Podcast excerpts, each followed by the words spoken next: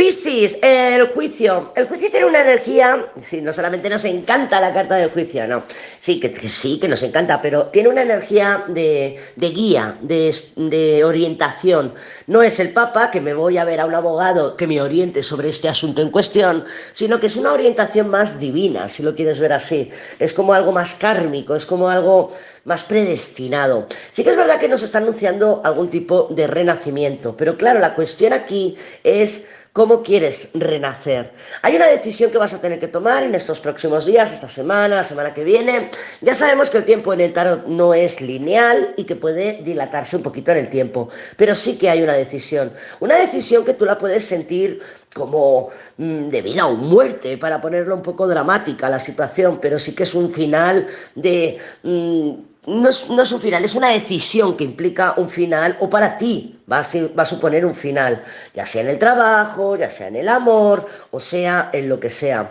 Tienes las capacidades necesarias, la información necesaria, las herramientas necesarias, lo tienes todo a tu, a tu alcance, a tus manos, para poder renacer como una ave fénix con todo el potencial que tú eres, Piscis, que no eres un pececillo, eres un tiburón. Entonces, con ese juicio, esta semana se va a dar la oportunidad.